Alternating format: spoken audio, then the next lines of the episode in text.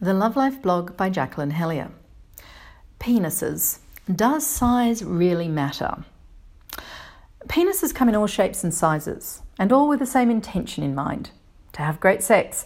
But with all the variation, which penises are the most effective, and does size really matter?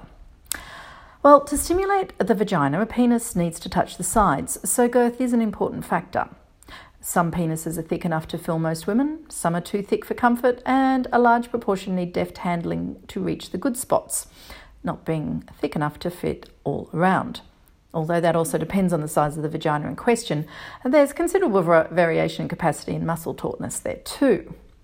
But never fear, if your girth is less than ideal, it's more about how you wield your member than its size. So here are some tips for guys of all sizes.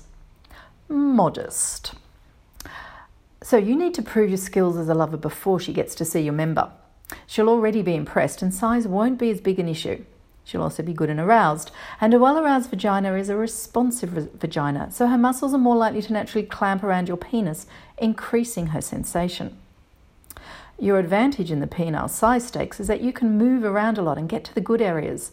So add rotating, screwing motions to your thrusts, particularly when you're on top, so that you're stimulating all around her vagina and her clitoral area at the same time. And hey guys, another bonus you get the best blowjobs because you can do so much more with your more manageable size. Okay, on to the average sized penis. Well, no surprises here. Your partner is not going to get distracted by the size or otherwise of your member, and neither are you. You've got no need to feel either worried or smug about what's on offer. You can try any position any way you like, so get creative. Now, for you and your more modestly sized brothers, you can get in deeper by getting your pelvis in as close as possible. So you want her legs as far apart as she can. She can hold them or you can. With you kneeling on and her on her back, you can lift her up her legs, hook them over your arms, getting good and deep. From behind is another good position if her bottom is up high and her chest down low. Her on top is also good as she can move herself around and sink down good and deep. Do avoid standing poses. Now, if you're well proportioned, well, there's no denying it, you've definitely got the advantage here, but avoid complacency.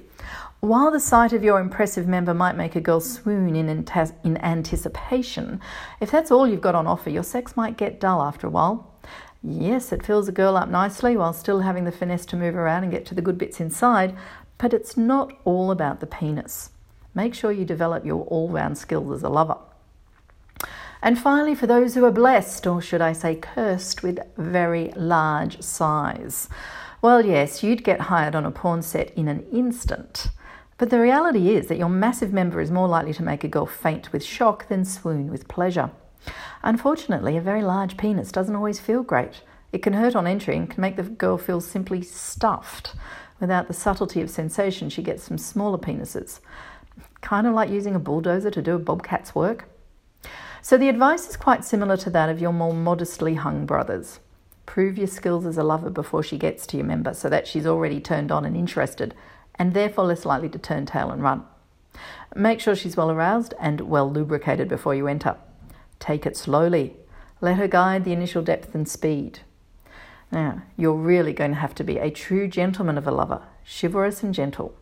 And you know what? She's going to love that.